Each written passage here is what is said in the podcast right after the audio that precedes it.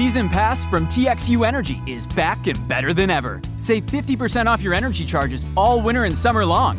So, you can stay cozy and comfortable in your own home, or you could always risk it. I mean, Texas weather is pretty tame, right? Predictable?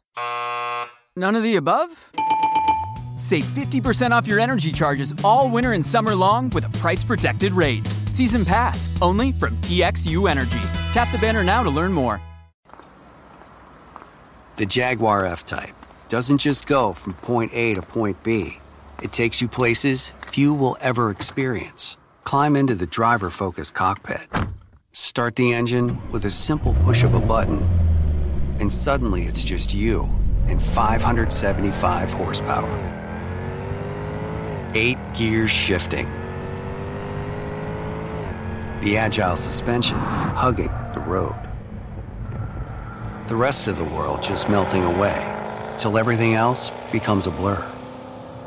And while the engine is a symphony in itself, feel free to lose yourself in your own soundtrack with the available 825 watt Meridian surround sound system. The Jaguar F Type, an exhilarating combination of design and performance, makes it like no other sports car in the world. Learn more at jaguarusa.com. When Walter Kimbrough gave me his tour of the Dillard campus, he talked about the things that made Dillard special. We have certain things. When I got here, I realized that we have this, this physics program, and people didn't talk about it, that at the time I think was number two in the country for producing African Americans who get undergraduate degrees in physics. I think right now we rank number three, but if you do it per capita, we're number one. We've been number one for a while. In 2019, Dillard produced 13 African American physics grads. According to Department of Education numbers, Harvard produced one. In the past 10 years, Dillard has graduated 35 black physics grads. Harvard, five. Now, you might say that's just because Harvard doesn't have a lot of black students. That's not true. Harvard admitted over 300 black undergraduates this year, which is about the same as Dillard. Okay. Is it because Dillard students are smarter than Harvard's, more capable of handling physics? Not true. Harvard's Harvard. They get the best high schoolers in the nation. So, why is Dillard doing so much better? It turns out that this same pattern is true of HBCUs as a group.